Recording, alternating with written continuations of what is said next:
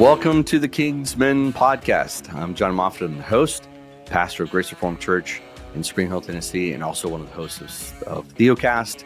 Kingsmen is about helping people understand the purpose and the point of the kingdom. When Christ says, Seek first the kingdom of God, what does that mean? How is it that we are to navigate a living in the kingdom of darkness while having the hope of a kingdom of light? That's the point of it.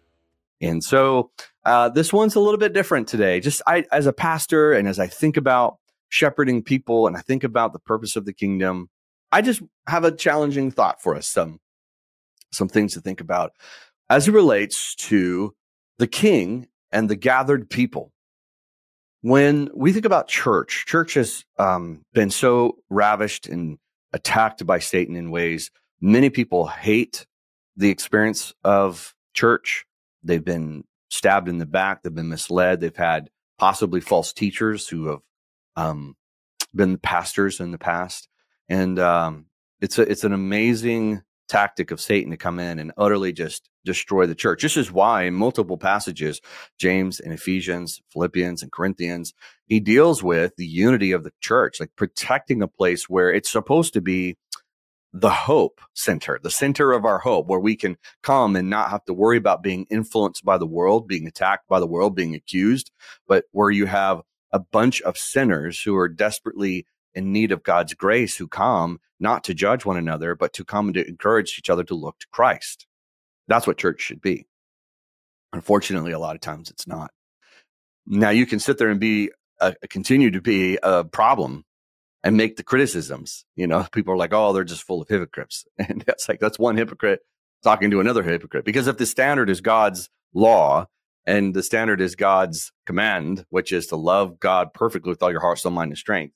And you're telling me you've done that. No, you haven't. Therefore, you're a hypocrite too. And you're just yeah, wrongfully judging someone else.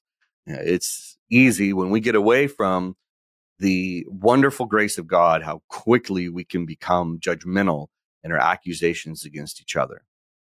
If we truly believe that God's word is living and active and powerful, and it changes our hearts and it draws us closer to him and it gives us hope and strength. And the more of it we know, the more we believe, the better we can uh, enjoy his benefits. Uh, a lot of that being understanding mercy and, and grace and, and, kindness and forgiveness while we await and uh, being a sweet aroma to the lost and those around us, right? And being able to live sacrificially and to give. What what ends up happening though is when we think about Sundays, Sundays become optional for us. You know, Sundays is kind of one of those things that we look at it and go, yeah, well, as long as nothing gets in the way, I'll be there. Or on the days that I serve, I'll make sure I'll be there. But every every other time is kind of optional. And when you think about the early church, um, boy, that would destroy them. And what would make it different from the early church to the church to today? And some people say, well, everybody has their own Bibles. And, you know, God in his perfect uh, wisdom and knowledge and being able to prophesy about the future, don't you think he would say until everyone has their own copy of the word, you need to be diligent to meet together. You need to be diligent to allow the elders to, to teach you and to preach to you and to uh, equip you for the work of ministry. Then once you all have the word, then you can do that on your own. Don't you think he would prophesy that? I mean, he's perfectly prophesied the beginning to the end. He knows all things. Don't you think somewhere in scripture that he would encourage independence over time? And he doesn't. He never encourages independence over time. Multiple times in scripture, both in Peter and in Hebrews, he says that you are to submit to your elders because they watch over your souls. He says in Hebrews, do not forsake, do not abandon, do not leave behind the gathered saints on the Lord's day. Why? Because that is how God has used his means, his mission, his purpose to care for and equip the saints. I mean, just go read Ephesians 4 and tell me where you would walk away with the option of living the Christian life individualistically and where the gathered church would be an option. It's just not. It's not an option. He says that it's within the body of Christ that there's when the body functions properly, Ephesians 4:16, it builds itself up when the body, not an individual body, but the body of the collective believers, when they function as they should, And he gives all of the, the work in there. When the elders and the teachers are preaching and they're equipping the saints for the work of ministry, it prevents bad doctrine. It prevents people from sneaking into the church and leading people astray. It takes somebody from weak to strength. It takes them from immature to mature.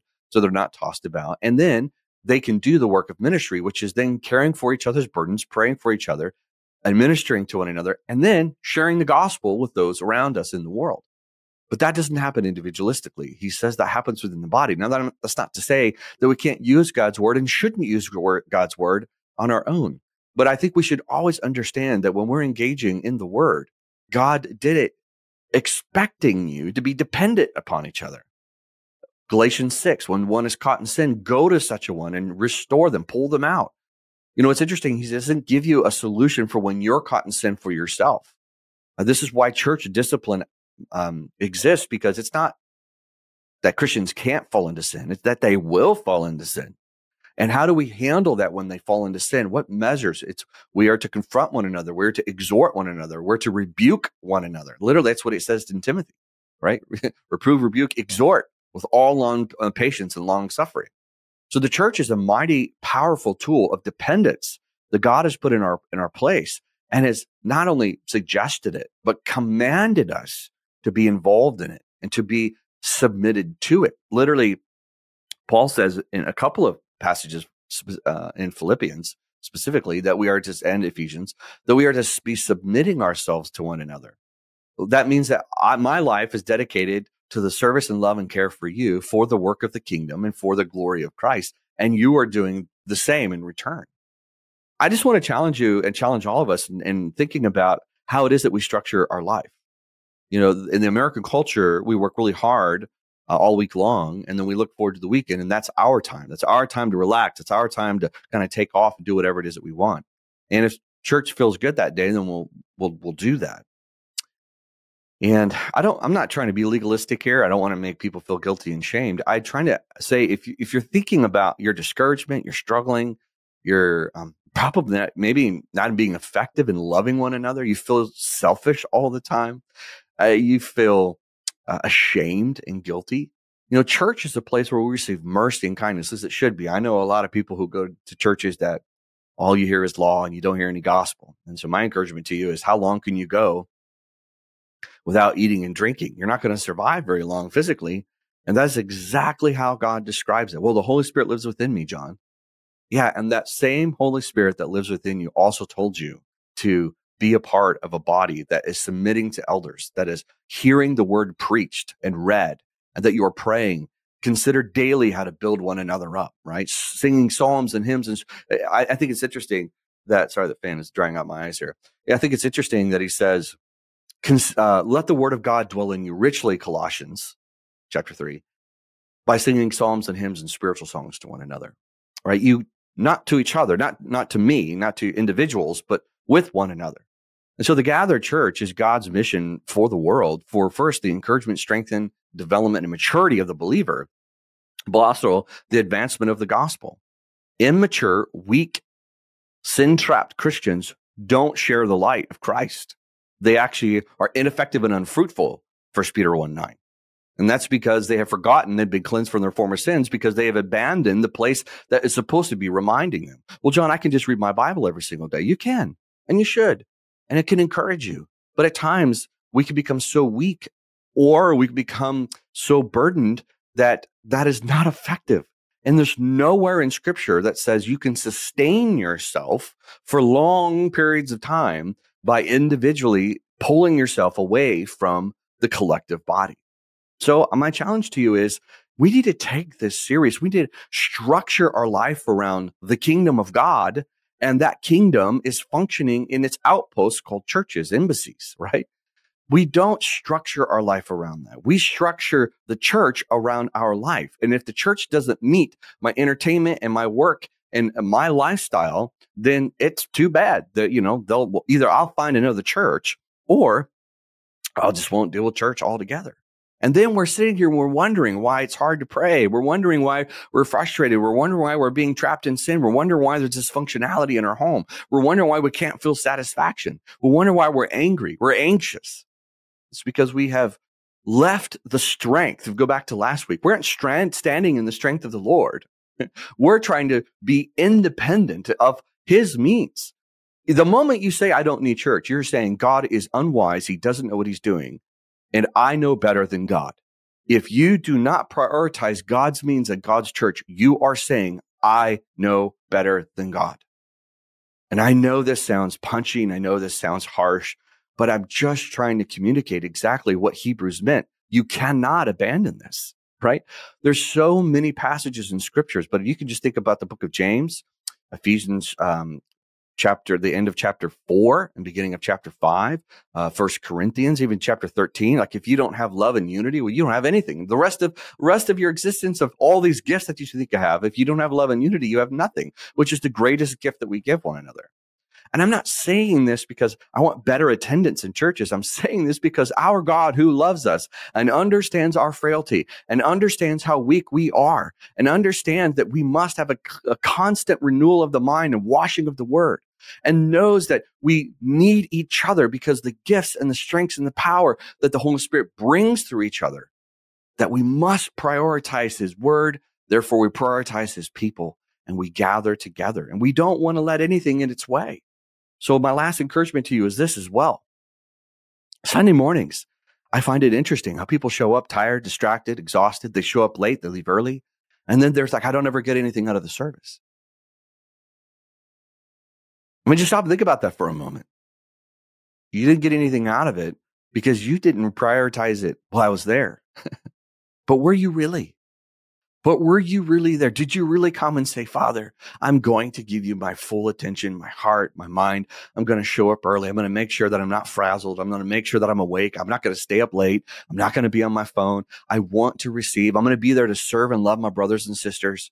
I want to make sure that I get the most benefit out of this because I need this for the rest of the week. I need this for the rest of the year. I need this for life. This is why he literally describes the preaching of the word, the word itself is the living active power of him. When the gospel is proclaimed, it is God's power being proclaimed to you. And it is what you need. And when you have the power of prayer being prayed over you and you receive the gifts of the table, God supernaturally, through the power of his spirit, encourages and strengthens you. There's something supernatural about the gathering of the people of God and the word being its center core and the gospel being its message that sustains, strengthens, and grows and matures a believer. And so my encouragement to you is take that serious. Go to bed early. Now, I'm not trying to be legalistic as if you're gaining God's favor. I'm saying you have a weak body, you have a weak mind. Do everything you need to be fresh and ready so that you get all the benefits of it. You receive all the joy and benefits, and you could be a benefits to others. But at times, um, instead of working the whole week and realizing at the end of this week, I am so ready to be refreshed and renewed, and I'm going to make sure I protect myself so that I am ready to do that. I, as a pastor, I always ask people, if you know, if I showed up and just kind of gave really bad sermons and was exhausted and at times didn't even come, I'm like, you know what? You guys can figure out Sunday on your own. I don't want to preach today. Would you be upset at me? And would you say I was ineffective? And would you be judgmental of me? Absolutely. We high, we expect a lot from the pastors, but you understand that God doesn't put high expectations on the pastors and expect them to show up every Sunday and not the same expectation. There's not like two expectations. There's uh there are two, you know, he does say that there's an accountability. I'm going to be held accountable for what I say. Absolutely. But it's not that I'm to be more dedicated and faithful than you are or any other pastors to be more dedicated and faithful than any other person. You never read that in scripture. And I'm encouraging them, eh, and I'm trying to throw a little bit of cold water on here and just say, reevaluate your priority. Going back to last week, God uses trials, uses struggles in our life to show us our weakness, and then says, Here's where I provide strength to you. Here's where I provide accountability and hope and uplifting and joy, and where you'll be matured. When the body functions properly, there's a growth that happens. And it's a supernatural growth he promises. And trials and each other were used to spur and, and push each other on. And so I hope you hear this and say, I want you to learn to depend upon your Father and receive the joys of putting your faith and trust in Him and obedience to Him. And so my encouragement to you is He has, for 2,000 plus years, has used the gathered church for that means. Nothing in prophecy or in scripture would tell us otherwise. It's been working for 2,000 years. Let's continue to trust it. Hope this is encouraging, and we'll see you next time. Bye.